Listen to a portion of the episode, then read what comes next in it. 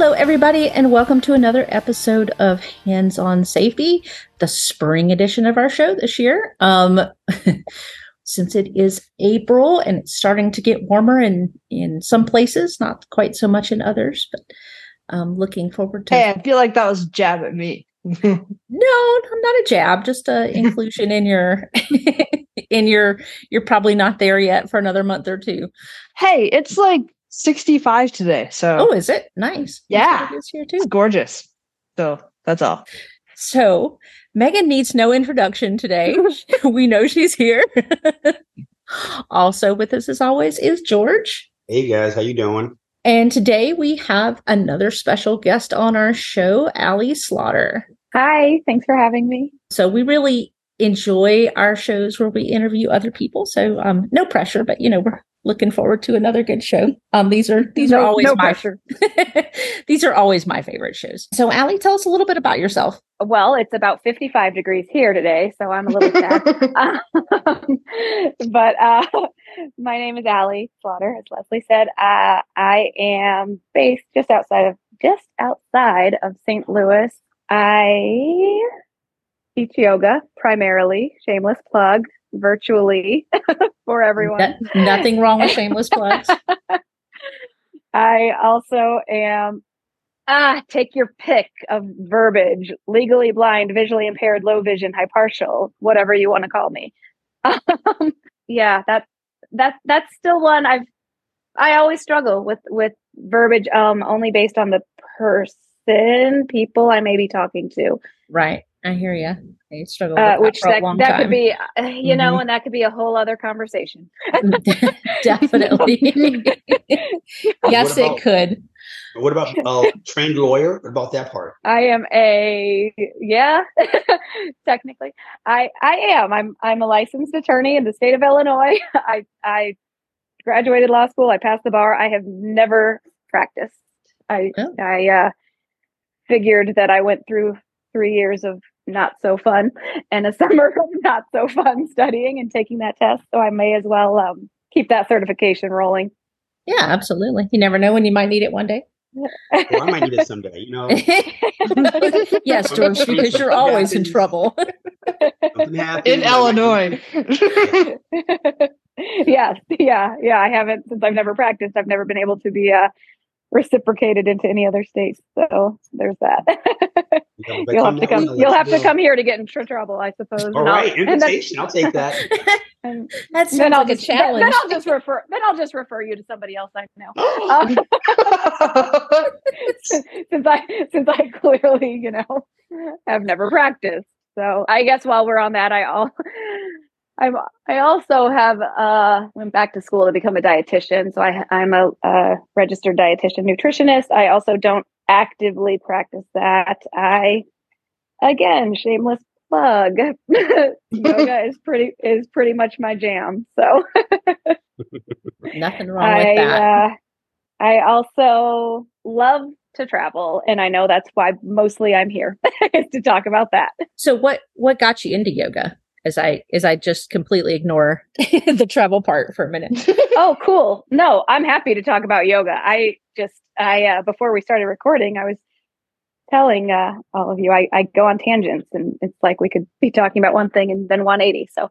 Uh, So I started practicing yoga off and on for a long time. Gosh, a, a, a long, long time. And then I got more regularly into practicing about 10 ish years ago. I've always been pretty active working out my whole life. And uh, about, like I said, about 10 ish years ago, I was really doing a lot of heavy weightlifting. And I, I really got into yoga because I needed something to, I, I got into it for the physical practice. Um, I needed something to help like stretch and lengthen my muscles from all the contracting that I was doing of them. And um, so I got into practicing yoga for the physical practice. I kind of hated it at first. I especially hated the shavasana, which is the, the relaxation shape at the end, because I'm a person who constantly needs to move around. Um, and so being still is hard for me. which also shows that that's something I really, really need for those of us who who do have a lot of active energy and just energy in general that we need to expel. That's another reason movement and the movement practice of certain yoga classes, I guess, for lack of a better word, practices, um, is good because that because that movement does help to shift and move energy out of out of the body. Um, I have pretty uh, my entire life I've dealt with anxiety, depression, ADHD, uh, OCD. take again, take your pick. And I really started to discover once I really committed to practicing yoga more that it is so much more than a physical practice. That the the benefits it can have on the, the mental and emotional benefits are are so so important and so not always talked about I, I I don't know if it's I don't know if it's because I read a lot about yoga and I also have a lot of other friends and t- take trainings and have just really gotten more into studying but I, I think it's something lacking still especially in our culture society is that it's still seen so much as like a physical workout and that hmm uh, you know a lot of people are are afraid to to try it because they may think like oh i'm not flexible enough or i'm not strong enough or i don't look like that or i can't get myself into that shape. Uh whereas really it's it's it's a practice that really is for everyone because it's it's so much more about learning to listen to yourself and to trust yourself and find what feels best for you in your mi- mind body breath to explore to learn to, to kind of learn about yourself and see see what benefits you might find from it. That's not to say that it's a cure all uh, I, I still greatly struggle with my anxiety is quite lessened but depending on the situation it, it you know I, I it can it can be bad it can be it can be bad it can be okay. It's it's gotten a lot better um i guess. And and so have just some of my other struggles just learning how to pause and breathe. And also again kind of going back to that physical practice i think especially well i think it's important for everyone because it also does just help you learn um let me let me let me back up a minute. I shouldn't say especially for blind people, um, blind visually impaired. I, but I do think that that the physical practice helps in terms of like proprioception and kind of being able to really notice where you are in space sometimes. Um, kind of notice like, oh, let me kind of if you're a person who who does walk, who doesn't um maybe use a use a wheelchair or whatnot, but okay, my feet, like let me let me kind of notice that I can ground my feet into the earth. And also that goes into sometimes safety issues say if you are at a street corner and waiting to cross waiting to cross and then someone may come up and hold onto your arm to try to be kind and guide you across the mm-hmm. street but maybe you don't want that. So kind of learning to just take note of your body. Maybe you kind of notice oh i can ground my feet into the earth so i'm not letting somebody just pull me along. Right. I'm going to use my breath to take a few deep breaths and calm my mind before I just like yell at this person and realize that they're just a lot of times they're trying to be kind and helpful. So let me acknowledge that and not just automatically go off on them and say like I don't need your help or yell at them. Do you know what I mean?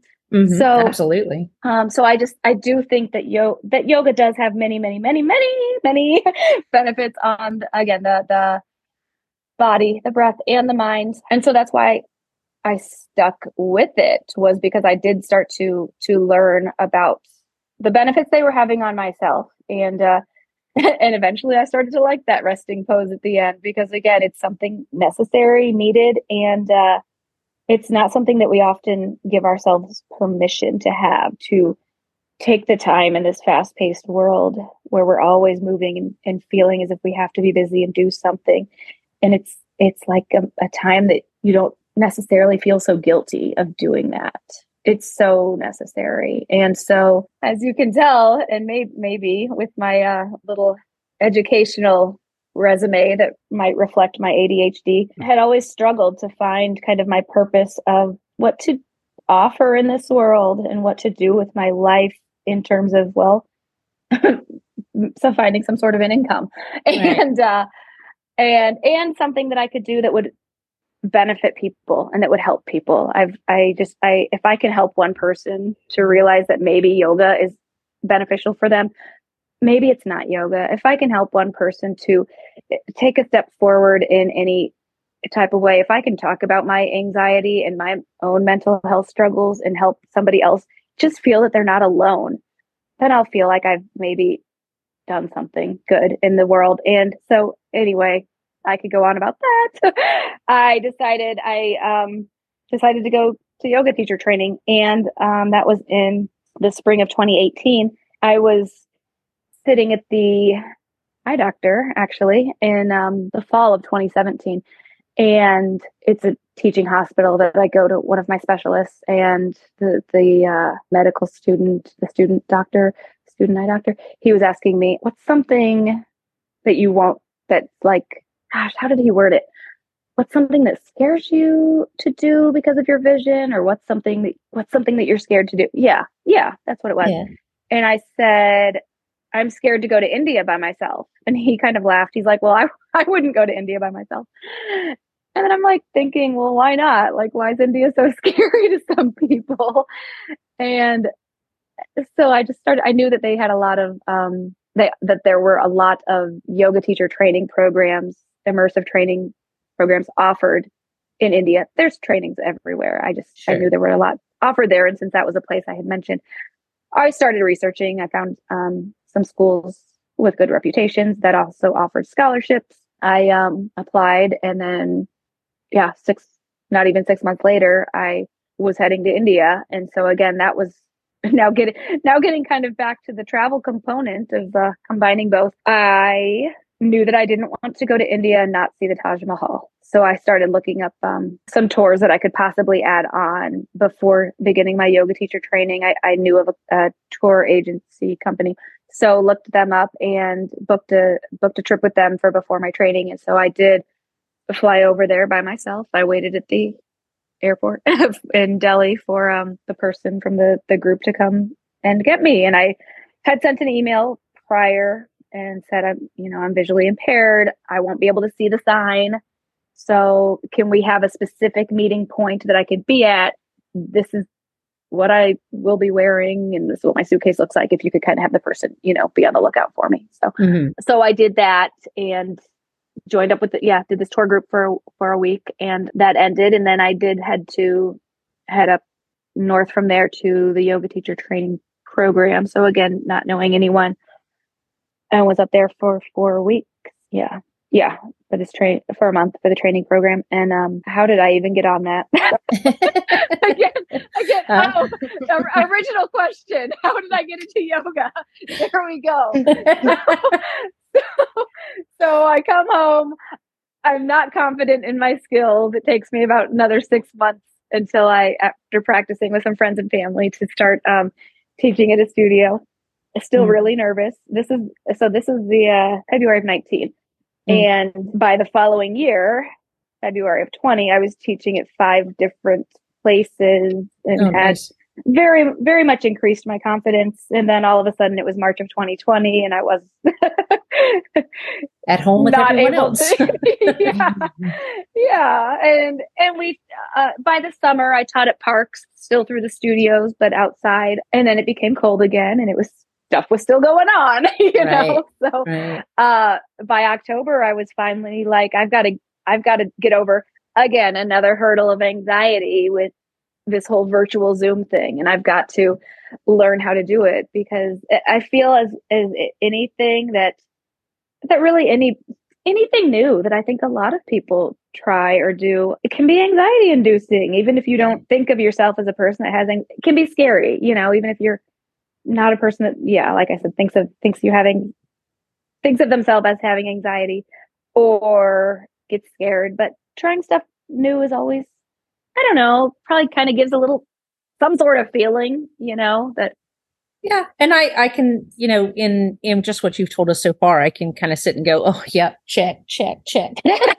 Yeah yeah. You know um, it's it, it's like when i started teaching in studios i at first I would tell people that I like I'm visually impaired. I can't see you. I'm not going to be a person, a teacher that gets up and walks around the room, makes adjustments. Mm-hmm. I'm going to be on here on my mat. I'm going to be practicing along with you. I'm going to be describing the class how I needed a class described. So I'm going yep. to talk a lot and hopefully that's cool with you. So and then eventually I, I stopped giving my whole spiel at the, the beginning and it was fine. And then again, like the whole virtual thing, it just brought everything up because I'm thinking, how am I going to set up my camera if I'm back here on my mat? How am I going to know, you know, and and all of a sudden it's like, well, I I don't know why I'm freaking out about this. It's the same thing. Like I'll I'll kind of learn how to put my where to put my laptop. I'll get on here with some family and friends and have them like, all right, move your mat back this way, this way, you know, stand like I like, okay, let me stand up with my hands over my head. Can you see my hands? You know, and and so then I learned where to position my laptop and my mat from each other in the the space in my house that I that I teach my classes.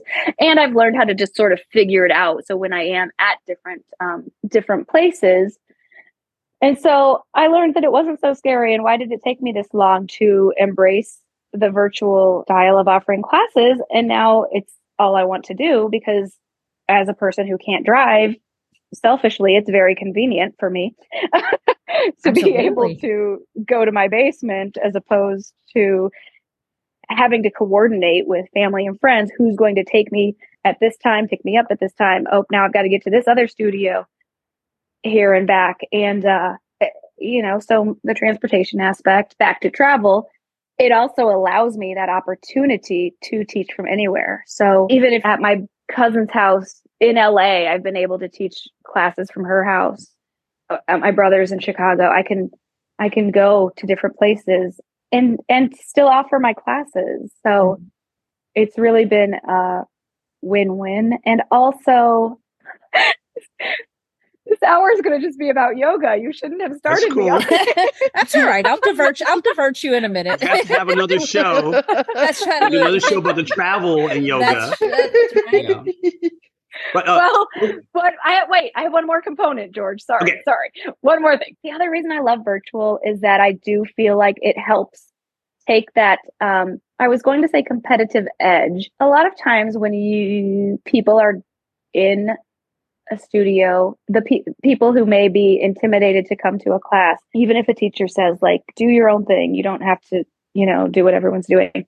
I think a, a lot of people are, are still a little bit worried about do anx- again anxious about doing their yeah. own thing, about not looking like everyone else, you know, and if we are blind or visually impaired, about not really understanding what's that shape is supposed to look like. And I have found that being virtual and especially with me telling people like you don't have to have your camera on. I can't see you anyway. Right. i'm going to keep mine on. You don't need to keep yours on. I've i've found that it does make people a lot more comfortable to be able to start that practice of listening to of learning of trusting their bodies of exploring what their bodies may be able to do. And by taking it back if if something i'm doing seems a little bit crazy. I've had people tell me that they're they stayed in child's pose for half the class. And I love that because I, I do feel as much as I love being in person with people, and I feel like there really are so many benefits to being in person in a studio or in a live in person class. Mm-hmm. I also feel like there are just as many virtually. Yes, I'll stop now, George. If you even remember your question. well, yeah, because while you were while you were talking, I was thinking of a lot of different things. So you know, I, I teach traditional martial arts, and you know the um, you know historical note is I'm seeing a lot of connections between what you're talking about uh, with yoga um, and uh, martial art training. I think Robert comes to the fact that the one of the oldest uh, organized forms of martial arts started in India. A lot of people don't, are not mm-hmm. aware of that. They think China. But from India through China through uh, Japan, Korea, and all the other places, you know, we have this whole system, a system that developed, but is believed to originate uh, in India. So there's that connection.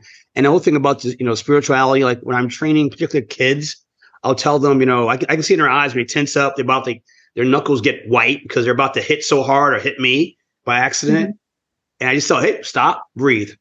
First thing mm-hmm. I tell them is breathe. And, mm-hmm. I tell them also use this when you're with your parents. Your mom yells at you, whatever. Don't talk back. Just stop. Mm-hmm. Just breathe. In mm-hmm. school, whatever. So I use that technique. I'm not fully um, versed on breathing techniques, but I just know some very basic stuff. But I use that, and it seems to work a lot, especially with children. So you get that aspect mm-hmm. of it. Knowing how to uh, place your feet or where, how you're walking, uh, I benefit from it myself. So there's a lot of similarities between your type of training with yoga and my my training in the martial arts.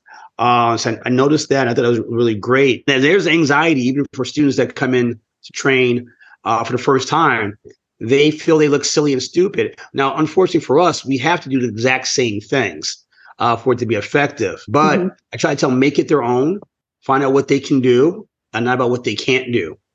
Mm-hmm. Uh, so got those similarities involved in that.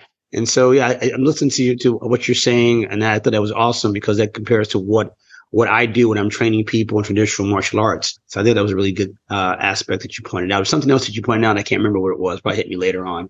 But, uh, because, because I won't stop talking, and, and I won't stop to take a to take a breath, even though I talk about how important that is. Well, you, you got good breath control, evidently. So it's awesome. it works out for you. That's you, yeah. you, can't you can't beat that. Those things are important things. Um, yeah, but I think with the anxiety there, you know, the breath control, learning about your body and how it moves are important aspects.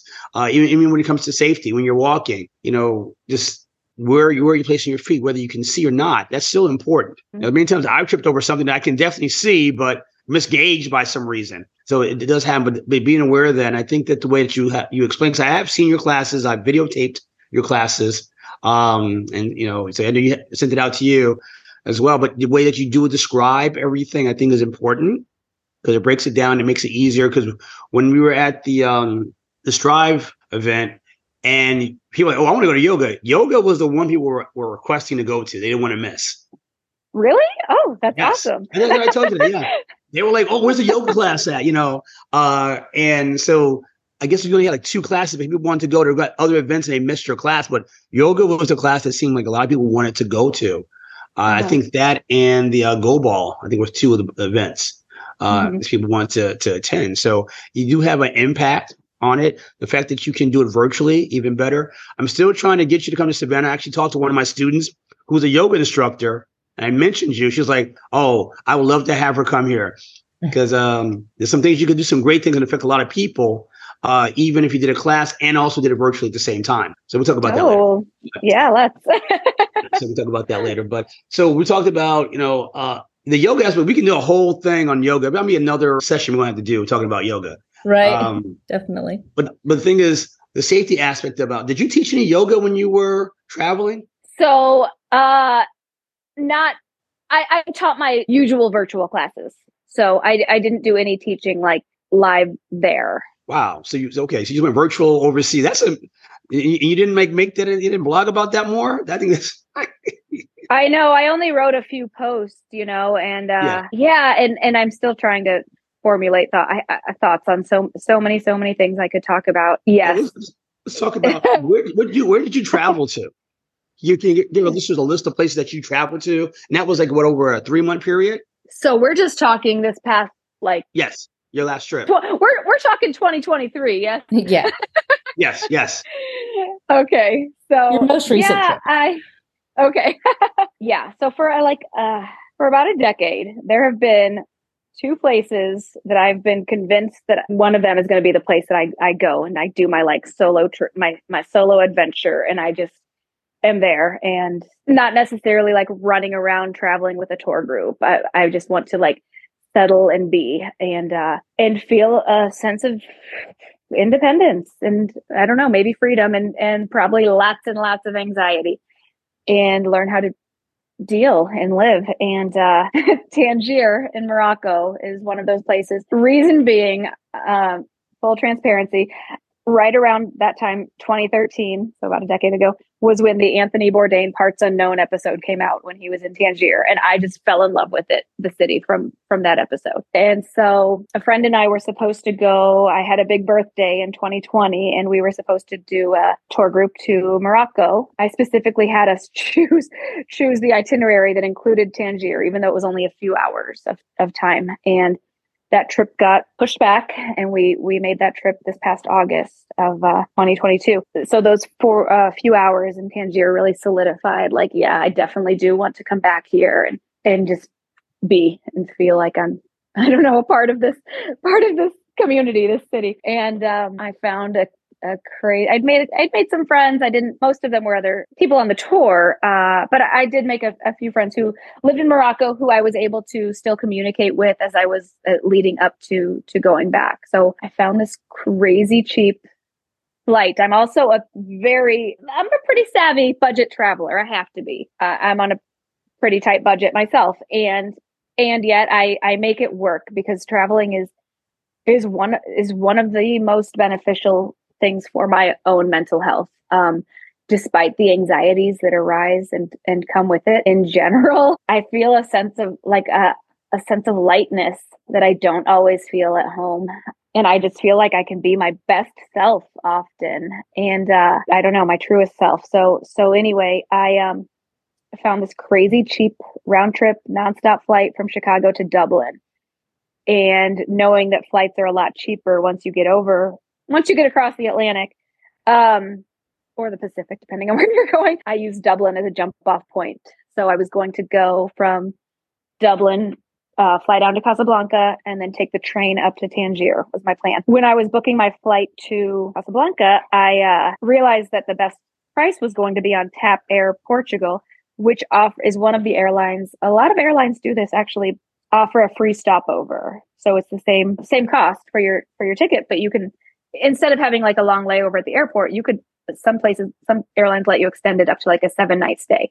Oh, wow. So um, I was like, well, I might as well stay for four nights in Lisbon on my way down there. So I end up um, booking a hostel. I swore I would never stay in a hostel again. I stayed in many a hostels when I was 25 after I took the bar after law school. A friend and I did like a backpacking trip through Europe and stayed in lots and lots of hostels. And again, I was 25 then and I, I knew I would never do it again. And here I am a lot of years later, and I, I again, budget traveler, uh, ended up booking a hostel. It actually turned out to be great. I really, I really enjoyed it, and I had so much anxiety again going in, walking into that hostel by myself, and I, I use my cane, um, which I don't use a lot, honestly, at home unless I am traveling by myself. Um, you know, through the airport and just traveling in different cities when I'm walking around by myself. I use it sometimes, depending on the place I am, more as an ID cane for others to know that I'm visually impaired. And so, and that's hard. Again, that could be a whole other conversation as well, because getting out of my Uber from the airport and going into this hostel and having my cane and then you know 2 days later not using it at the hostel and and it's something that again I need to get over and maybe some other people is just that what are people going to think of me? Are they do they think I'm faking? And so that and then I, I have to remember that I can use that as an opportunity to educate others that there are a lot of forms of of uh, blindness, a lot of forms. Is that the right word? Levels? I can't even think of the right word to use. Yeah, a, I think, a lot of I think both of it, both are types, valid. Um, yeah, types of blindness, levels of blindness. Yeah, I mean, yeah, a spectrum. Yeah, what uh, yes. what most people Yeah.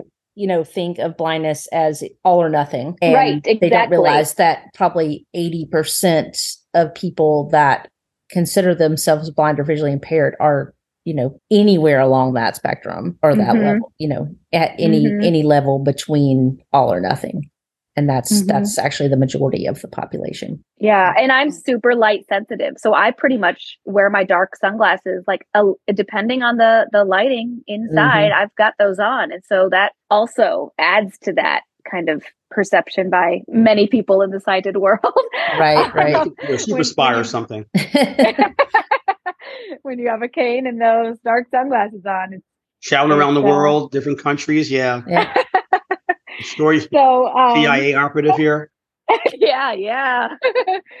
so so yeah, those uh those four days I was like I said, I was by myself. I made I ended up making friends with some people at the hostels or the hostel. Oh gosh, I just I loved Portugal so much. Um, and then I got on my flight to Casablanca and again super anxiety inducing i only speak english i don't speak any other languages and so kind of having to learn how to communicate with others um, it's something i've done for a long time it's just from when i i did start to travel a lot more and So, I'm actually it's been- curious, Aly. Sorry, how did No. you do that? Like with the non-visual aspect, Mhm. um, like how did you communicate when there was that language barrier and also that vision barrier as well? So again, luckily, I feel like oftentimes that having that cane helps. it, it, it helps in terms of people being helpful and people seeing that oh my gosh this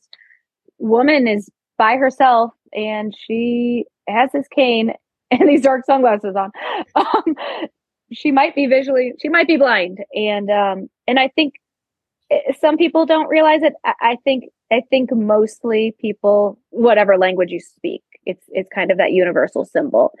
And so often if a, if a person came up to me to try to help or if i would uh, you know find a person to try to help you know i kind of i'm would sort of i would ask if they speak english um or if they ask me you know like sometimes they'd say to me like francais or espanol? And I'm like, no um, english. Often people are so kind and they'll help find another person that they might know if they don't necessarily speak english and then they'll mm-hmm. help me find someone. Or honestly most people i've found not most a lot of people do speak a little bit of english depending on where you are in Portugal. There were there were many, many, many English speakers. In Morocco, it depended on again the place, the situation. Um, and I always seem to be able to find I always seem to be able to find find that help and assistance. And um, again, even if even if the person I asked didn't speak any, they would always help me to find someone else to to perhaps help me. So, oh gosh, here's a story. So I should talk about this one, George. I should post about this one. Um, maybe maybe Let's I did. Who knows? Maybe I did. Who knows? When I first got off of the of my flight from Lisbon to Casablanca, I always request assistance at the airport. You know, I I know some not everyone does. I shouldn't I shouldn't use the word always. Um, I typically will, especially in airports I'm not familiar with it saves time. I was going to say, I find it to be, I just find it to be more efficient if, unless I just have yeah. all day to go find what I need, it's just more efficient to ask. Yeah. Even if yes. I just say, you know, just walk with me and tell me when to turn, it's, it's so much easier. But I, I also won't hesitate. You know, I've, I've had a few instances where the help never showed up or, mm-hmm. you know, mm-hmm. they, they took me part way and left me and then and I, I, was like, you know what? I don't have a lot of time. I'm going to, I'm going to go start walking and ask questions along the way. So yeah. Yeah. And actually that just, rem- yeah. And now, now I'm going to add in a second part to actually that same leg of that trip that I just thought of when you said that. But yeah, like I, in my home, in my home airport of St. Louis, I am so familiar with it. Um, yeah. That I don't, and it's, I typically fly, fly Southwest from here. And that terminal is so small. It's so easy for me to know where I'm going. So, and, you know, in, in other airports, it's just, yeah, more efficient, like you said. Um, yeah.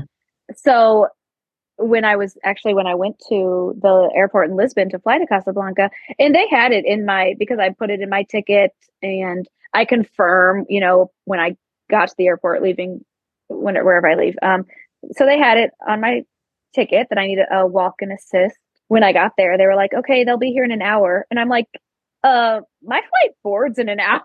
right. so, so actually I did have to, to just go on my own. And I just asked people along the way. I was, I mean, I was booking it. I was walking, I, I walk pretty fast in general. Um, which again is another, is another, uh, attribute where sometimes people think I might be faking because they think I need to be walking slowly when I have my cane, but I walk very quickly. So I just kind of like start I just started walking and I asked like the next the first person I saw that I could tell like actually I don't it didn't matter if they worked there or not. I just yeah, it, I was like it, if they walk yeah, past was, their target. yeah, it you know, it was the person at the check-in that told me it was going to be an hour. I said I'm I'll figure it out on my own. Can you can you tell me the general direction of security? Because mm-hmm. that's where I had to go first. You know, I start walking in that direction. I ask the next person, like some person, is security am i still going the right way for security? All right yeah. thanks. You know i get there I, so i just kept continuing asking people asking people along the way. So that's the first part of that situation. Yeah i landed um, on your uh, on the blog. I'm going to interrupt real quick there's a article a couple of months ago about an elderly lady who required a wheelchair and she had to wait. They forgot about her. Oh my gosh. They found they had to put had her in a wheelchair and forgot to send someone to come get her she was there for oh God. by herself. I have so many stories around so this type of stuff. It's a common theme. Yep. And mm-hmm. again, like I always say, Leslie and Meaghan knows that, you know, sighted people don't see blind people. And like you uh, mentioned that people may think you're faking. uh, because they don't Mhm. understand the different uh, levels of blindness. And I guess that's part. of, It's part of education. So anytime you get a chance to teach, let people know about it. Like I'm still learning about it, but I do tell people when I say I do work with the blind, and they're like, "Oh, really?" And I explain to them there's different levels, and people seem to be, up. I didn't know that." Because we always Mhm. met, we think about like you know the old TV show Mr. Magoo. You saw nothing and bumbled into everything, and there's more to it than what we perceive it to be. And it's unfortunate that you that you traveled and for that to happen, but it happens to other groups, those who have limitations as well. So it's, it's a continuous theme that's Mhm. occurring. Uh, it seemed in the travel industry. For sure. And that's not the first time that's happened to me. There's definitely been Wow. other times that I've been waiting for so long and I'm like, I'm just it's the first time it's well, I was gonna say the first time in another country. That's not that's not true. That uh, there are actually a couple other stories that that I had been forgotten about and I had to figure it out. But uh there's been times in the States, you know, that I've, it's been taking too long and I'm just like, mm, I'm just I'm gonna go.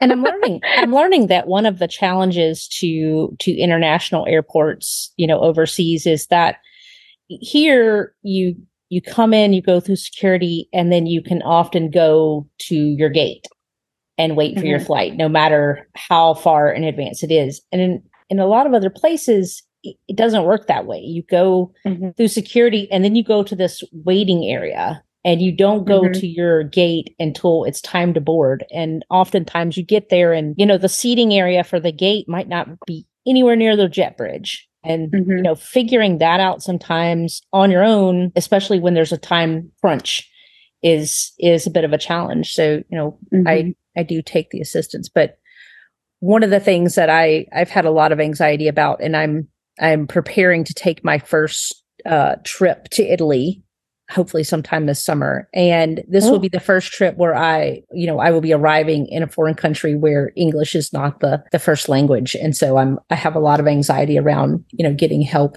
um, from non-English speaking people and and trying to figure things out and navigate Mhm. that language barrier as well as everything else and Mm-hmm. I I generally have a lot of anxiety about just talking to strangers any, anyway, and so adding that Mhm. extra element for me is has been something I've I've worried about, and I'm sure, you know, like you said, I'll worry about and I'll have anxiety over it, and I'll get there and it'll it'll all turn out to be just fine, and then I'll wonder why I was so worried. you know yeah. And then and then it's okay if it still happens again. I mean when i was like i said at the, the hostel in portugal it ended up being really great. However the, the the way that i mostly met people was on the second day i did one of the free walking tours that the hostel um, put together hmm and that's kind of where I met my friends. But just in general, like you said about having trouble talking to strangers, like I I can connect with people and make I we can be best. fr- I mean, we're basically best friends now, the three of us, four of us. Uh, George doesn't count because we became best friends like a few months ago. Um, How um, dare you? no, because we already know each other. So I'm talking about Right, Leslie and Meaghan. Uh, Okay, okay, okay, Um, okay. I she didn't make friends But- with you today because you were already there. I recant. but, but sometimes again and i can't speak for all blind people at all obviously for me sometimes that adds a, another level of that that anxiety uh, surrounding the the the visual impairment because like at a hostel situation where a lot of people are traveling on their own and have no qualms about just kind of like if people are sitting in like the the uh, bar area or something and people already seem to be maybe having a conversation or maybe these people you know and and a lot of people have no problem just kind of like walking up and, and joining in however most sighted people can at least kind of assess the situation can at least sort of assess that group of people or couple people and and sort of notice how like if it seems like they're having a real intense conversation that you shouldn't Mhm. interrupt or if it just seems like they're having like a good fun time that you're welcome to join. So it's really hard for me. There was a couple nights at the hostel that I would come back from the day and I was, you know, in that in that bar area. And I just kind of chilled out like because the bar area was the same area of like the reception. And I'd Mhm. gotten to be friends with with some of the people that worked there. And I would just sort of stand there and talk to them, you know, Yeah. until until maybe somebody from the walking tour somebody that I already already become friends with um came down to meet me, you know, and then we'd sit with other people and meet with other people. But like right. yeah, there's a lot of aspects I feel like that again, I hate, I'm not trying to blame sighted people or put this on them. I, I just feel like there's a lot of aspects of life that, that aren't always thought about. You know, it's like thinking about the big things like, oh, you can't, you know, drive a car or, you know, take your time crossing the street. It's, there's so many other aspects of life, just like a, a seemingly simple aspect like that of going up to a group of people, but you want to, you know, kind of suss out the situation. Like as the uh, like- as a member of the side delegation, I will I will you know take take hit on this. Um, and I do agree to you to to the extent where part of it is that if no one tells us about these things, we will not know about these things. And mm-hmm. then this part of it is, is uh, education and communication uh, are really important because it's like when I teach women self defense. Like I wasn't aware that uh, women feel apprehensive. They see a guy walking towards them down the street. I wasn't aware of that as, as a guy until I took this mm-hmm. course. And like, oh, now that makes sense. So I'm always, you know, I'm always gonna say apprehensive when I'm walking behind a, a woman. I try, if I have keys in my hands, I make sure I jingle my keys. So they know I'm behind them. You know, let, mm-hmm. let, kind of alert them that I'm there. You know, I walk past them as quick as I can. Uh, so I don't put them, at, I try to put them at ease or so you're not feel um, something's going to happen to them. You know, uh, most extreme case I could do is probably walk across the street or walk on, on the, inside the street to go around them or further up. Mm-hmm. still, that can be mm-hmm. misconstrued as well. So it's, it's kind of mm-hmm. hard, but a lot of guys aren't aware of that. And the same thing, sighted people are not aware that, you know, we need to be um, more understanding and be more um, empathetic to uh, the, the blind visually impaired community because we really just don't know that much about the community, which is kind of silly because not like it's something new here, but it's new to us if we're not familiar with it. Yeah, I hate it. I yeah. Hate when people walk behind me. that oh yeah. I mean, I look behind oh. me. I look behind me all the time. I will look in you dead you in the face, but that's just because I'm, you know, I, am just cautious that way. Yeah. Mm-hmm. Well, and I want to backtrack again. I yoga is important for me because I need to continuously practice that breathing and thinking before I speak. I often mm-hmm. sometimes words come out of my mouth and then I'm like, "Oh, I didn't mean it like that. And I should have maybe said it a little bit better or explained it because I have plenty of sighted friends who have really bad anxiety and would probably be in that my same boat of not wanting to go up to people to talk to. You know what I mean?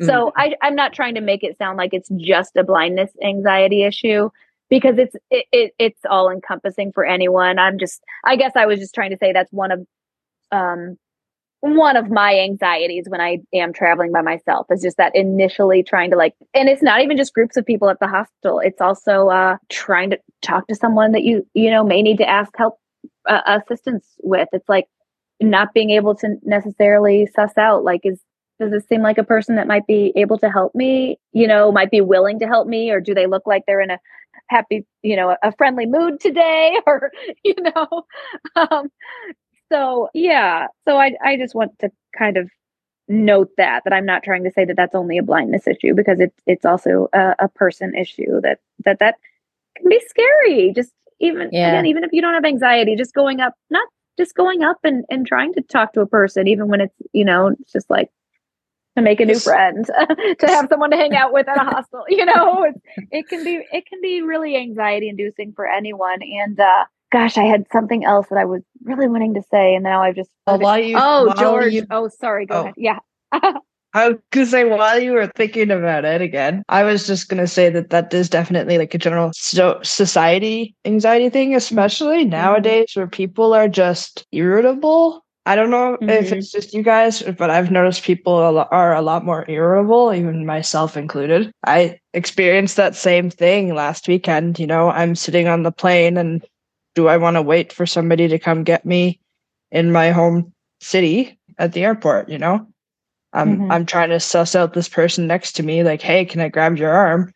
And can we just go? You mm-hmm. like the luggage carousel because I have somebody mm-hmm. waiting for me there. You know, so it's definitely hard to sometimes gauge what people are feeling or going through or mm-hmm. just their i don't want to say their aura because that sounds like way too earthy but I just want to say like their vibes, I guess. Yeah, yeah and then vibes. it's yeah, and then it's super important. And again, I struggle with this as well, but it's it's really important to stop to try to practice just thinking, you know what, maybe this person's having a really bad day because I certainly know that sometimes I am having a terrible day and I uh I can be perfectly friendly to strangers and to my family I'm horrible or my friends it's like who Mhm. are you you know Yeah. and so it's Yeah. like just trying to remember that we all go through stuff and we can't always be on every moment and uh or even every day you know we can we can certainly have uh, bad weeks or months. Yeah just trying trying to remember that we all go through that and if you know if we can maybe just be more empathetic toward one another as well as maybe that person is having a bad day if we you know go up and make a kind remark or if we just ask them for help maybe they've been waiting for someone to talk to them all day. Maybe that's going to be the few seconds that brighten a few seconds of their day maybe i don't know. But um yeah i don't know. I i again have like two other tangents to go on but i wanted to get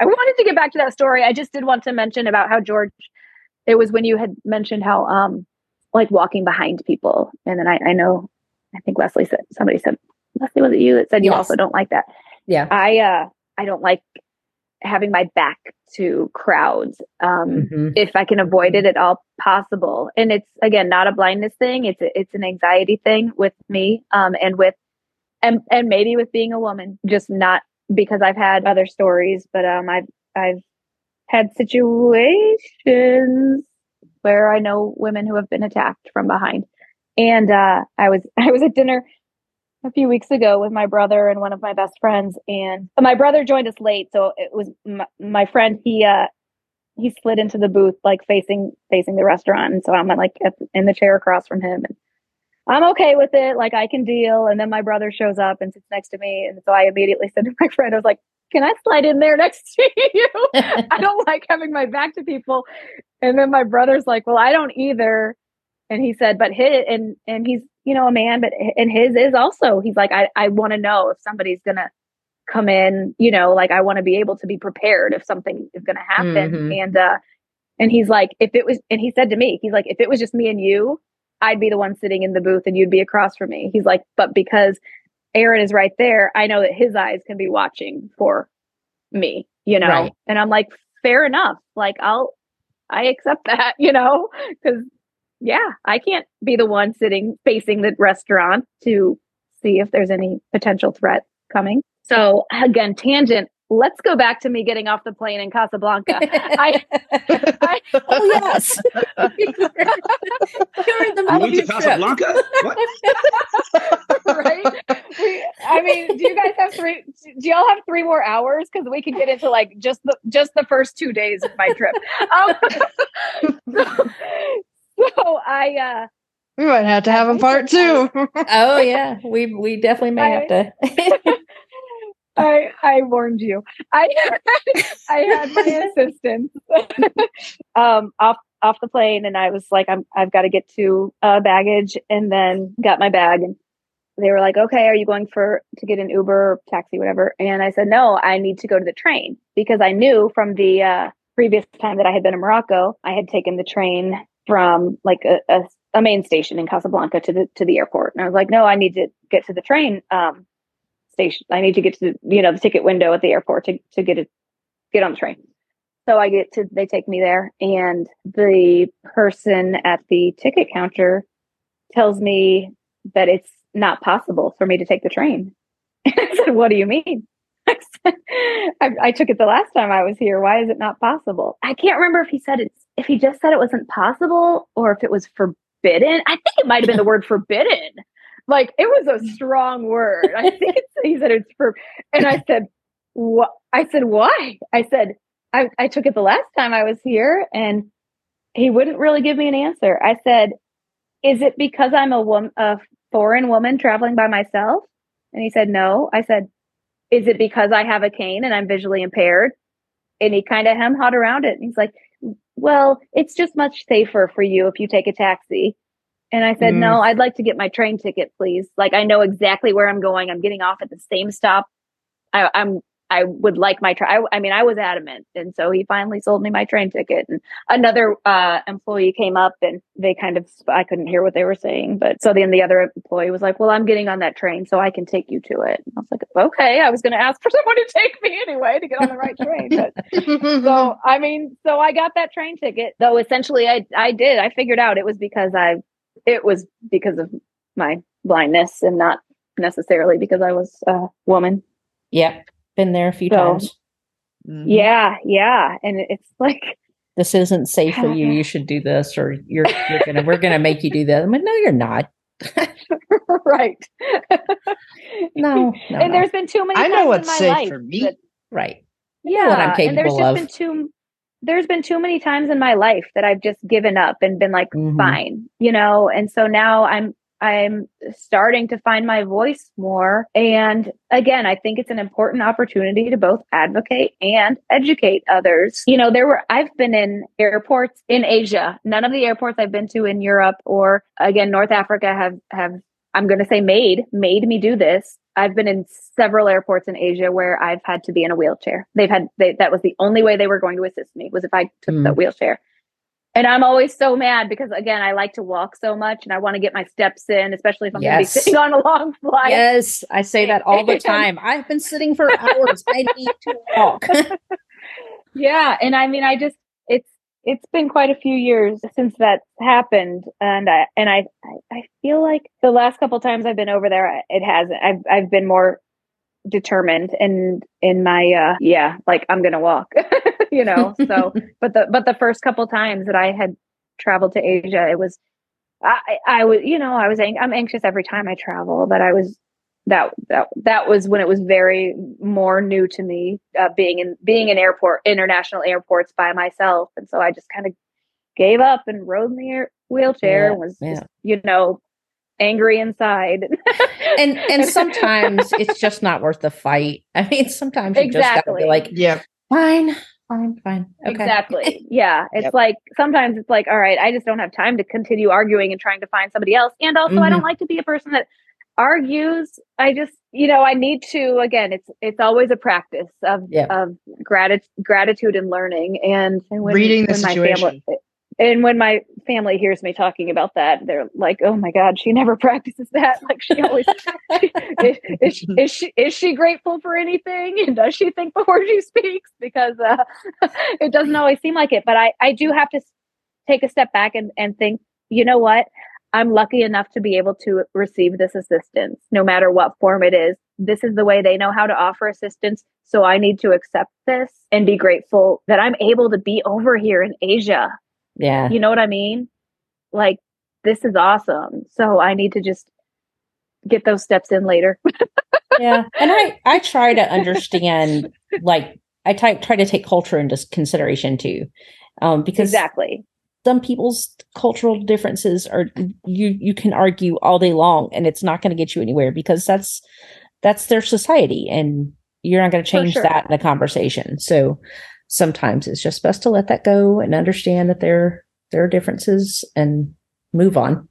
Well, we got to stop being Americans about things when we go to other countries. I mean, yes. simply there's things we can do here you can't do in other countries. So think of an example a little off the path, but it was some years ago, I think it was in um, the Gaza Strip, and it was in a young American girl. She was standing in front of some bulldozers, uh, some uh, Israeli um, defense force uh, members, and they said, "Hey, you don't move, we're going to run you over." They ran her over.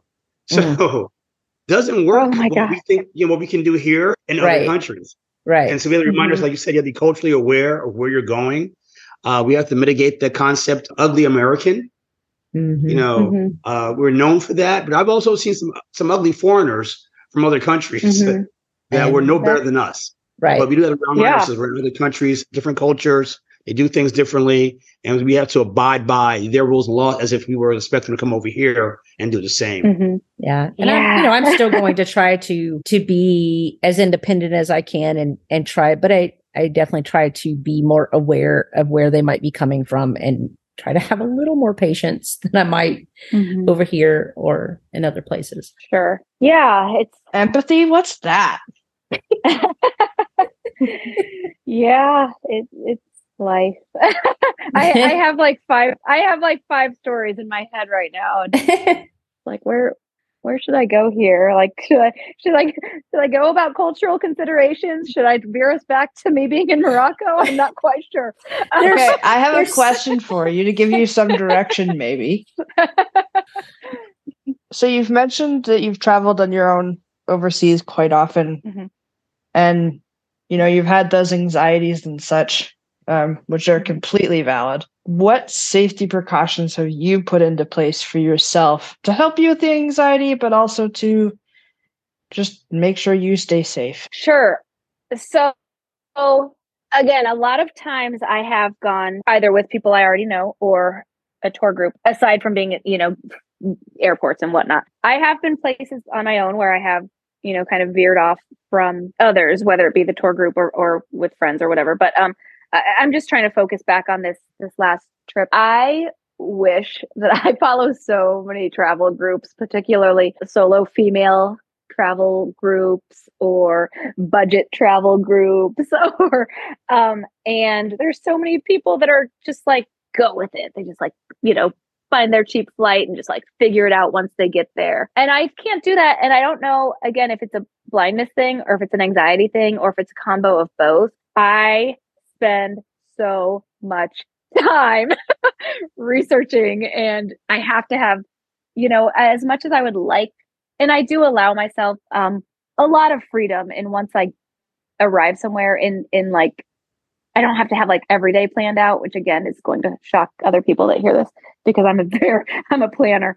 Um, but when it comes to being safe, I have to do um a lot of planning beforehand. I mean the the having having a place booked to knowing where i'm going to stay and doing mm-hmm. all the research and reviews and knowing what neighborhood this is in and if it's a walkable-ish neighborhood and if it's a place that i could take public transit is it close enough ish to there?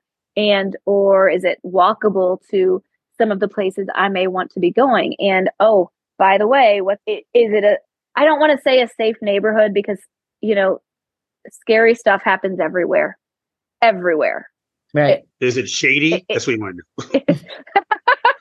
you know, but I mean, in in our our own front yard, stuff can happen anywhere, and so it's not like you can, you know, but but you know, you know what I mean? Like there's there's safer neighborhoods. Questionable neighborhood. yeah. Are the cops yeah. afraid to go there? Then I probably don't want to be there. Do they get their mail regularly? You know? Right. Is it questionable? That's what I would use. Yes. Yeah, and I want to know, like, um, for example, uh, I'm I'm just going back to this hostel in in Lisbon that I stayed at. You had to like ring a. There was a 24 hour person, you know, at the at the reception. When you were out, you had to like ring a bell for them to unlock the door. Mm-hmm. Um, and actually, the hall that I stayed in was, and again, I hate to say this because I am, I am very much a gender equality person. As a woman, I felt safer that they had a woman only floor. And so there was a specific key card to get into the uh, to go into another door that only had three w- rooms just for women. And so I shared with, you know, five other women and and that made me feel safer. And again, I yeah. hate to say that, especially because most of my friends, honestly, I I shouldn't say most, a lot a lot of my friends are guys. And even when i was traveling i mean i made i made quite a few good girlfriends and i made quite a few good guy friends. And uh and so i do hate to say that except it it it does. It's i mean going back to like what george was saying about a woman um on her own and having a man come up behind her it's or or being apprehensive seeing one walk toward you um it's unfortunate that that's still how how it is. Um so that's you know that's another that's just a, a safety thing that i have to keep that i take into consideration when i'm when i'm planning for a trip is i have to know where i'm staying i have mm. to know how i'm getting from point a to point b until i get comfortable with where i'm at so for instance you know like like I was saying, how some people just kind of like figure it out. It's like those of us, no, people have phones. So I, I shouldn't again generalize about the blindness community. Uh, I don't use, but I don't use cellular service when I'm traveling. Typically, I use Wi Fi when I connect. So if I'm just getting out of an Uber or something, I can't from an airport and get to like a neighborhood. I can't just look around and see like, oh, there's like eight hostels or hotels right around me. Let me Right. go, you know, see which one's the best. Like Pick I one, have yeah. to have that plan to know where exactly I'm going. And yeah, just do all that research beforehand to see the reviews, see how safe of a place it seems. I also am a person who will email the the place. And I typically yeah, I mean, I'll email back and forth with them with with all of my questions, with telling them I'm visually impaired. Like, just I can't even think of the questions that I constantly have. I'm also the person that hates when I'm on like online and I'm looking something up and it's like there's only the email option or the chat bot. I'm like, where's the phone number? I want to talk on on the phone. Yes, I need to speak to a person over the phone. I- yeah, you don't know how many times I've Googled Amazon customer service phone number because Mhm. it's impossible to find online. uh, it's probably not impossible, but it's. I, I was to say Um, I have that saved in my contacts now. that's I love it. I should do that. So that's one of them is is really having that that place that accommodation place place in place um Yeah. plan in place is is knowing that i also turn on the track my location services thing which i just Mhm. learned how to do I, I had to ask my friends with teenagers how do you track your kids on your phone because i didn't i didn't know how that worked um I think it only does work when I'm connected to Wi-Fi, though, which again, a lot of times I'm not, unless I have a travel pass that I can activate Yeah. on my phone. But, but I, I did, I did turn that on for like uh, my mom and for numerous friends of mine. So, so when I'd either have my my travel thing on or my I was on Wi-Fi, you know, I'd get a message from my friend like, "Oh, I see that you're at so and so today." Like, yeah. And at least you know they Um, can you know that they can look on there and see oh they've they've been at this location for the last four days. That's not Right. normal. Um, Right. Or it's going to at least say last you know last at this location two hours ago or you know so even if they can't track your every move they can at least see that there has been some movement or not and you know, Yeah. especially if you're at an address you know if you're three days at an address that you're not supposed to be at that's that's a, uh-huh. bit of a red flag I found it worked, Yeah. for me when I when I was in Iraq. I put my mom onto uh, Facebook.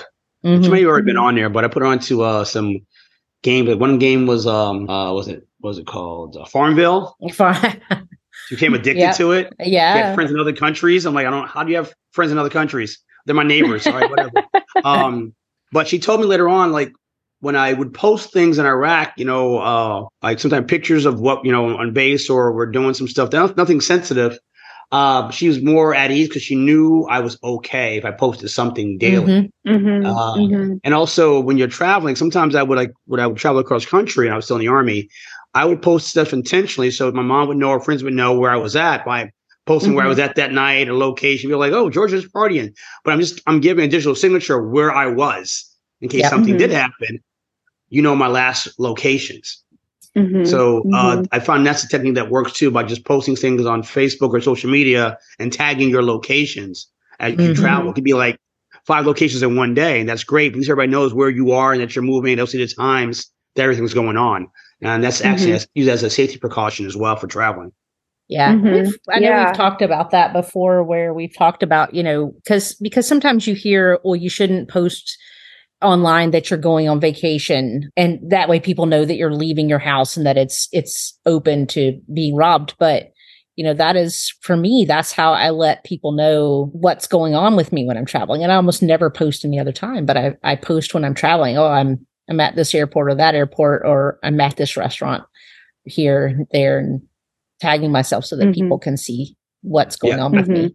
That is true. I mean, it's it depends on your you call it operation security, depending on what you're trying Mhm. to do.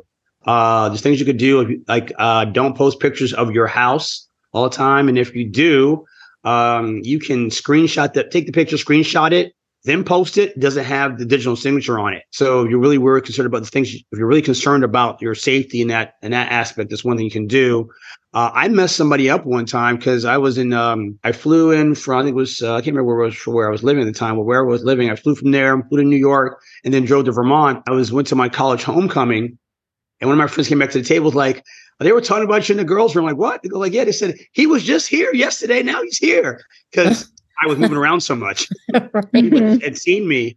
But I, I, you know, they totally boggle their mind. Like, how's he everywhere in this short period of time? you know, so yeah, you Oh, can yeah. do things like that too. Like maybe not take a picture of a place and post it after you go to your next place. You know, whatever you feel comfortable with. But I think if you're traveling overseas and your and family know that you're gone, they're probably going to check on your place anyways, or ask Yeah. me to as part of your Right. safety plan. And just post as you go so people know where you were last seen at. Just just for your own protection. I don't expect the taken situation to occur, but anything's questionable, especially traveling by Yeah, yourself. yeah. If You're a young woman, even even men. You know, if you have some uh, limitations as well, that's something you got to. You know, people might take advantage, try to take advantage of that situation, not knowing you may be a badass and beat them up. They don't know what you can do. So you take some more classes, right? So work on that. Knock people out when they get crazy. Um, so yeah, little things like that. So I like what you said that you're letting people know what's going on and posting. Uh, that's a great way for traveling and for your own security and for a little peace of mind for those who care about you or watching what you're doing. hmm Yeah, I'm just glad I'm not the only one that still like lets my mom know, and that you do Oh, too, no. George. Um, I Oh, absolutely. Yeah. It's, it's, gonna, it's gonna be worse now because she's moving here in a, in a month. Oh, is she really? Oh, Yeah, she's moving, but the sound next door, not not with me. Town oh gotcha. door. Gotcha. We're not ready for that yet. It's another 15, 20 years before that happens. So Yuri has her own Yeah, I mean- down next door.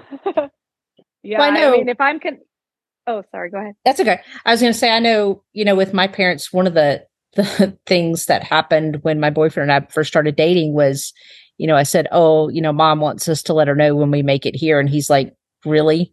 And he he, you know, immediately thought it's a blindness thing, and I'm like, "No, I do the same thing to them. Call me when you get home. Let me know that you made it." She Mhm. does. They she does the same thing to my brother who is sighted, and so Mhm. um, it's just a family thing. We want to know that that we, you know, everybody made it safe to their destination and Mhm. and that they're they're okay. But that's an old that's Yeah. an old school thing people would do was like, hey, let me know you got home. That was Mhm. a very common thing, especially before the internet. I mean, we only had phones. That's right. You know, Mhm. so you know, unless you were stuck on the street, let me know you got home so I know you got home safely. I don't have to worry about, you know, whatever. Where you might No. be in between with no way Yeah. to communicate. Yeah. Especially you live you live Yeah. in a country or something, driving to another place, you know, another place further out at night. You definitely want to know. So it's also it's a courtesy thing. Hmm you Totally. know. But if I don't, if I don't put something, you know, if I'm traveling, my mom will call me up anyways. She tracked me down at Amtrak station one time. So, you know, when you're only child, these are only child things that occur. no That's right. You get, you gotta deal with. So it's another, the, Yeah. another layer you have to put on certain things. Mhm. Definitely. oh yeah. I mean, whenever I could was connected to Wi-Fi, I had you know I'll I'll message my mom like at least once a day. You know, if I'm on the Wi-Fi, just to Yeah. let her. Luckily, with you know with iPhone, well, I know not everyone's an iPhone user, and you could have an iPad, I guess, but with No, Uh, we're not. well, and you could have, have iPad. You know though. what? I know. And you know what? It's not just iPhone. I'm just talking as an iPhone user that uh I was going to say luckily you know when you're connected to Wi-Fi you can still iMessage if you don't have cellular function. But I do again I have other friends that aren't iPhone users and so I made some of them download um WhatsApp because I use WhatsApp, WhatsApp yeah. a lot. Yeah, Yep. like I use it a lot with a lot of my um friends in other countries. hmm Um, and more and more friends here are starting to use it as well. I I still typically I don't know when I'm when I'm here domestic in the states I just default to, to text to iMessage, but um, but yeah, WhatsApp like as long as you're connected to Wi-Fi, again, I could check in with people with my mom or or with any other friends, you know, just like as much as possible. Like, yep, I'm still here. Or, Tomorrow I'm traveling here, you know, just FYI, or or hey, I might I'm going here and I might not have service for a couple days. So just so you're aware, you know. Mm-hmm. And some on also like just talking about some safety precautions with that, with like letting people know. When I was mentioning how I follow a lot of different travel groups, I would sometimes post in them before I like before I went to Lisbon, before I went to Tangier, like, hey, is it, you know, is there anybody in here that lives in Tangier? And I met quite a few really good friends that way who I ended up seeing multiple, you know, a, a lot like during my Oh, time in cool. Tangier. Yeah, a couple a couple women who who are from there and who live hmm. there and you know, they when I first got there, they took me around and then they were just kind of like kind of like my constant friend while I was there. And I still some of them are, you know, we still I hope we I hope we talk forever because again, I like I, I like to stay in contact with my friends. It makes me really sad when when we don't. Um, just having having someone I knew that I that was there, you know, that that I could ask if I needed like, hey, can you can you go with me here? Or hey, this is where I'm going to be today, but can we just check in later? You know, just mm.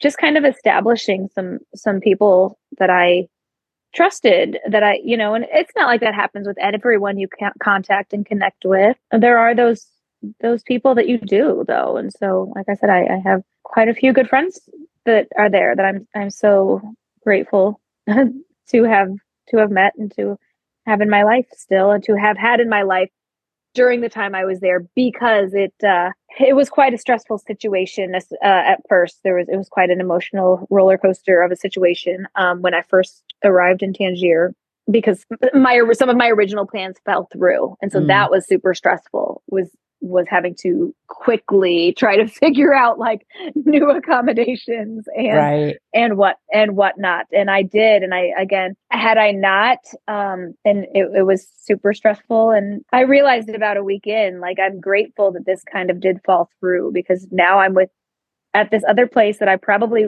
would have never explored this area of town.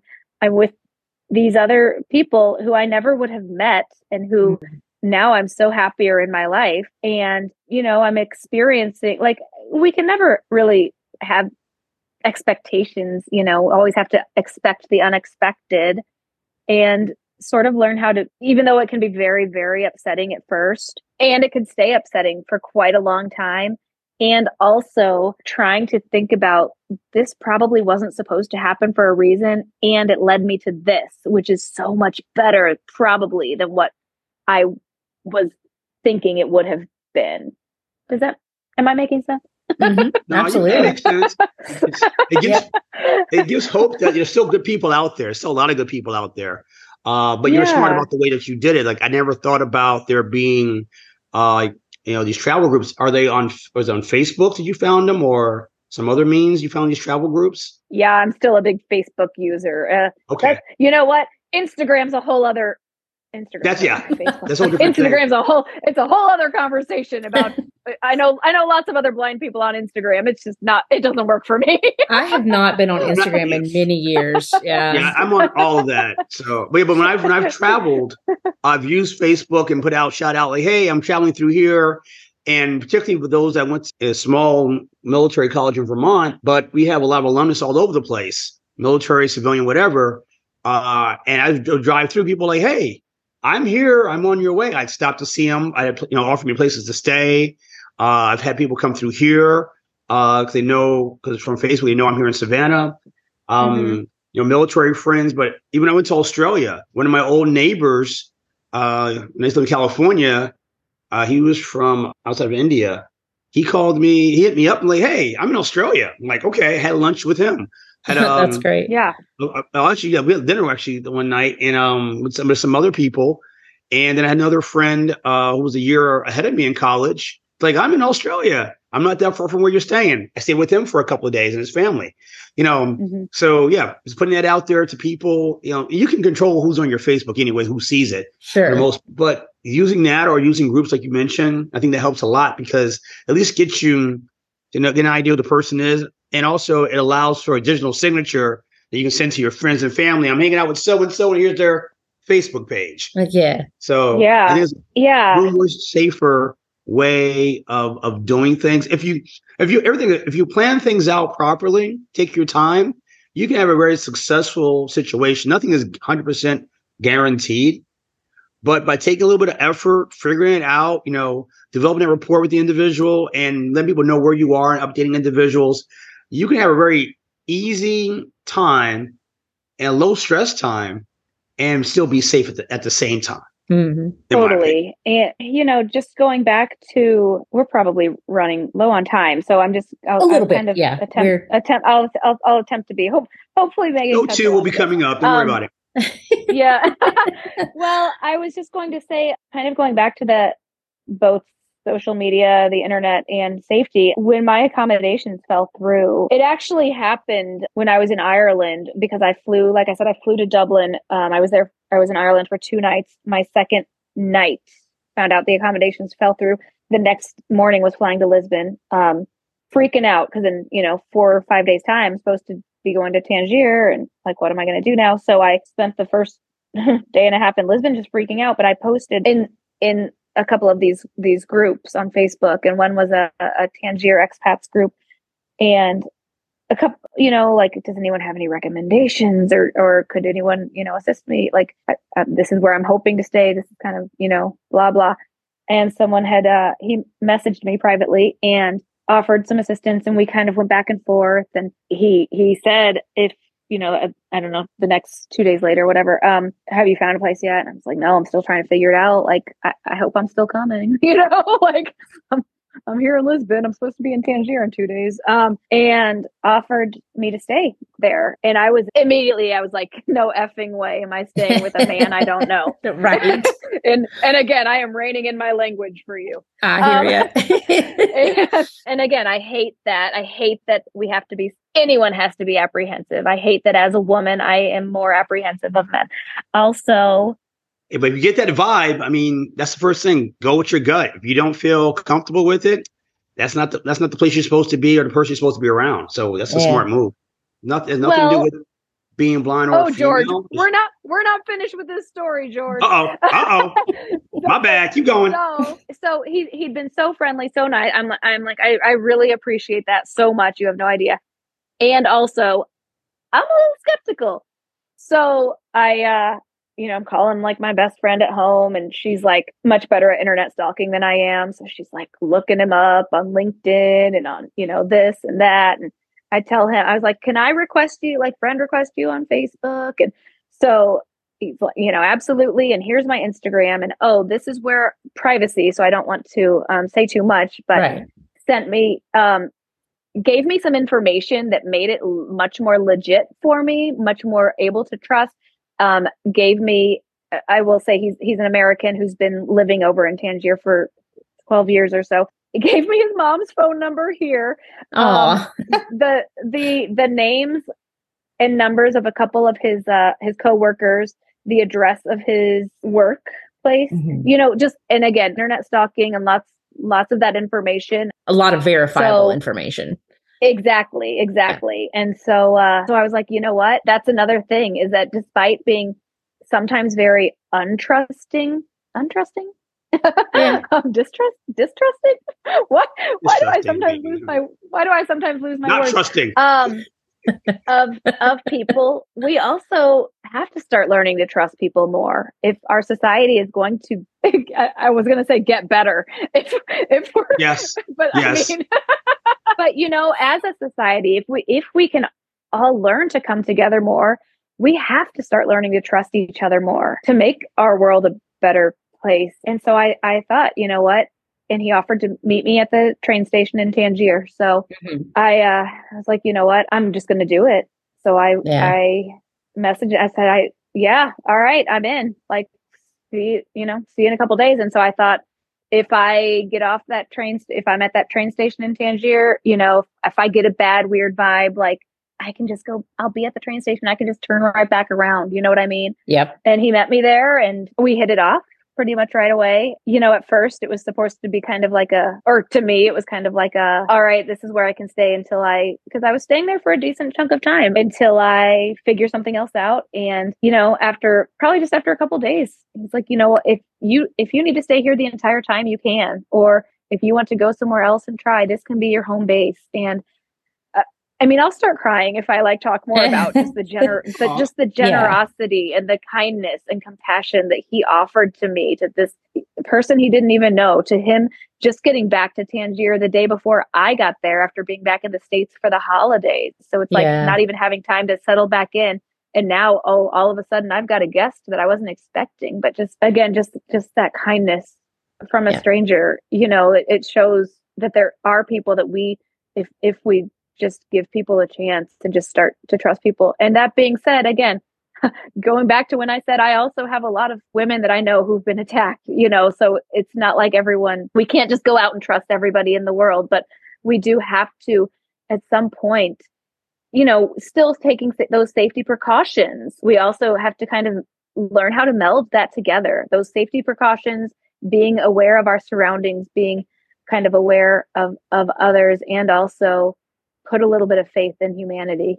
Maybe we'll have to end after I like start rolling into this kind of next story. But most of the time that I was there, because I was in a neighborhood I wasn't expecting to be in, and it was a 10, 15 minute walk to like the the Medina, which is where I really was planning to stay in. Right. Um it's there's it's it's very it's there's not cars allowed inside there except in certain areas but it, they have to go very slow so it's not like the crazy busy streets you know so i, I felt like okay even though it's re- still really busy with like pedestrians and and people and whatnot but it's not going to be the crazy busy traffic so anyway but but getting from from the place i stayed there was quite a few crazy busy roads and so mm-hmm. for most of the chunk of time that i was there i would only go there with people you know to cross and finally, right. it was my last, it wasn't even the last week. It was like, I don't know, five, four days before I was leaving. And I was like, I have to do this. Like, I came here for this freedom, for this independence. This is one of the biggest things I've talked about for years of why I won't go places, go to countries just on my own or without a group is because I am scared of the crazy, busy, trafficy roads. I paced around that apartment for a solid half hour before I, and then I called one of the friends that lived there and, and she was like, you just just go you just have to go do it and i'm going to meet you at this place in one hour and mm-hmm. you're going to be there and and this is after pacing around and, and uh finally i'm just I'm again, I'm just like, F it. Like, I have to do this. like, you know what? There are two small streets for me. I know my way. I've walked this way a billion times by now. Like, I know mm-hmm. multiple route. I know multiple ways to get there because I've walked multiple routes for a long time now. And uh, I'm like, there's two small streets before I get to the one crazy first busy street. If I get to that street and there's no one around, or if I don't feel good about someone asking for assistance, I turn myself right back around, you know, and go back yeah. those other, you know, like it's like with the train station, like like meeting him. It's like I can just turn around, but like I have to get out this door and I have to go do it. And so I got to that busy street. I had, again, I had my cane because I'm by myself. And there were people that came up to me. There were many of them uh, back to the whole communication thing. Many of the people there crossing those streets didn't speak English.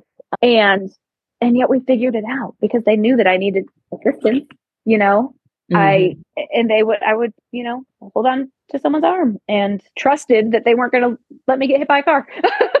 and we made it across. And then well, the nice I, thing about you know, holding on to somebody is that if you get hit, they're likely to get hit too. So they have a little well, right. self preservation in their assistance.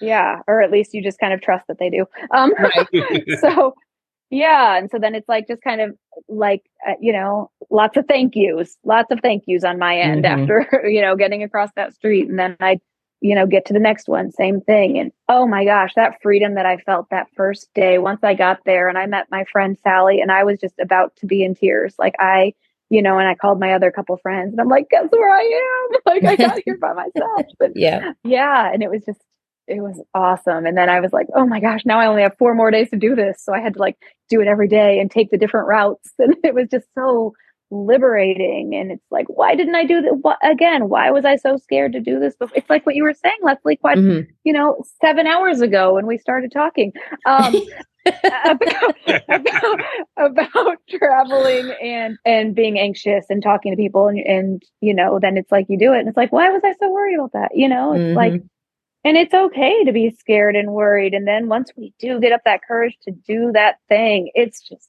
god it yeah. feels good it does. I um I kind of had a similar situation uh, back in February. I went to London and I needed to go out and visit my brother. My boyfriend lives in London and my brother and sister-in-law and his family live out in Canterbury. And, you know, I was going to go out there and visit them by myself. My boyfriend needed to work. And I was like, if you can just spend the first day or two showing me how to get to the train station, I'll go from there. And Mm-hmm. You know, the day that I left, I said, you know, he said, Do you want me to walk with you? And I said, Only because I'm still not comfortable with the traffic patterns. And he just followed me up there and made sure that I, I made it okay. And then, you know, I went out to Canterbury and spent the day with my brother and hung out with them and met my new niece and, and came home. And I did that, you know, all by myself. And I was just like, this is so awesome that I can come to another country and just travel across the country on the train by myself and not have to worry. Yeah.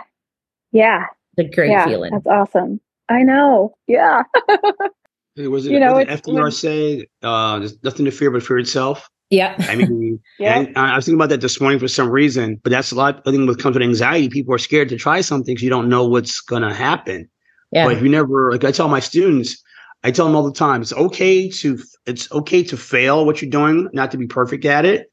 Because Mm-hmm. if you don't try, you'll never succeed. And if you don't fail, you'll, ne- you'll never know whether you're doing it right or wrong. You always get better at it. Mhm. So I tell this to five year olds, six year olds, seven year olds, and they get it.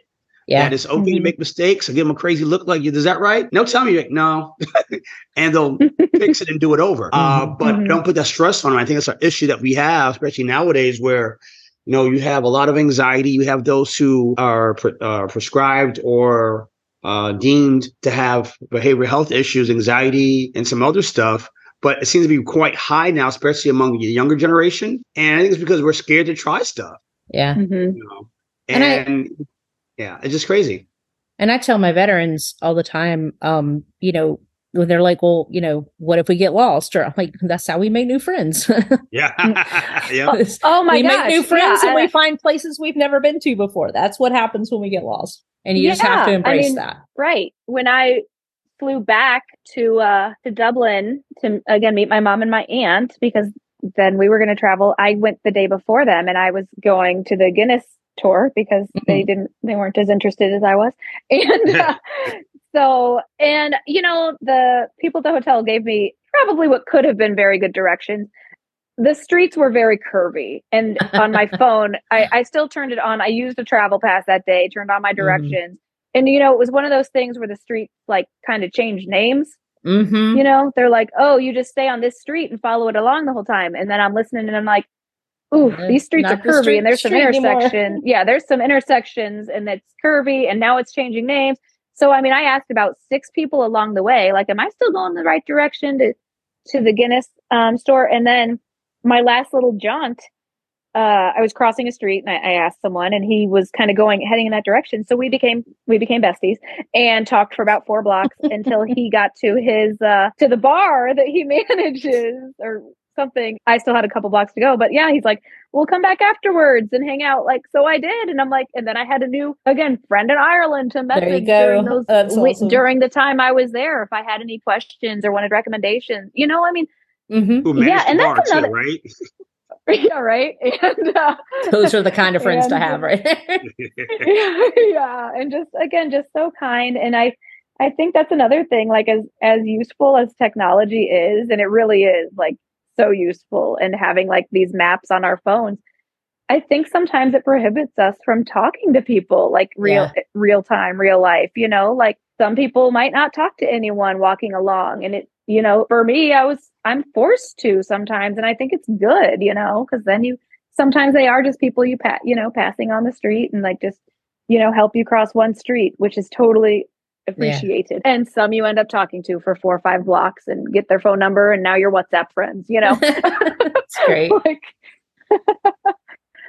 so i have about a billion other things i can say so you cut me off when you want to I I think we're probably going to wrap the show up there for today, but I would really love to have you back on to talk more in the future. That would be great. I would love to hear more of your stories and more. See, I made a good adventures. choice. You did. Well done, George. oh well thank you i'd love to You and you know star. again we we we should have tried to keep it to one topic because i feel like the next one is still going to be like so much more on yoga so much more on travel That's so all much right. so much so much more on anxiety so much That is know, okay. totally okay. Yeah, that's all right.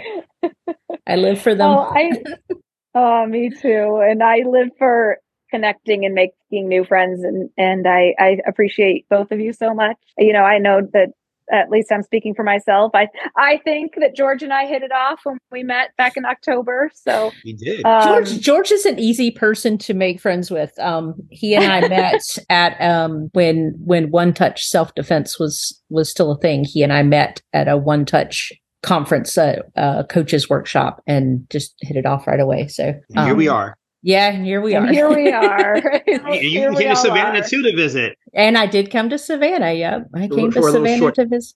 Yeah, just a quick weekend getaway. Yeah. and uh, but I will I will definitely come back because there's so much more of Savannah I would love to to come see, and we did not have Oh, enough well, time to apparent- do. apparently there's going to be yoga in savannah so we'll just all make a trip of it Sweet. Yeah. I, I love this Double idea. trips. Trips. Aly, I would love to to to chat much more with you about travel and and and getting in touch mm. with these groups and like I would never have thought to to look at like an expats group in a place I was traveling to and be like, who lives here? Give me information. you know, I just never even occurred to me to do. Yeah, well, like and that. again, some of them were, and some of the groups were, like I said, solo or women travelers, or just, Yeah. yeah, yeah, and that's how I met some of the. Well, maybe the women that lived in Tangier were also in that Tangier expats. It wasn't, you know, like it wasn't like exclusive to expats. right. Yeah, yeah. So it's just another good way. Definitely of talk to you more about and- budget travel because Yes. it's expensive. Oh. I love it, but it's expensive. yeah again it's the only way i can Yeah. i can i can do it and again going just going back to yoga and the one of the one of the things that i'm grateful for uh with those couple years of of you know couple couple years of craziness was is being able to teach virtually from wherever and so Mhm.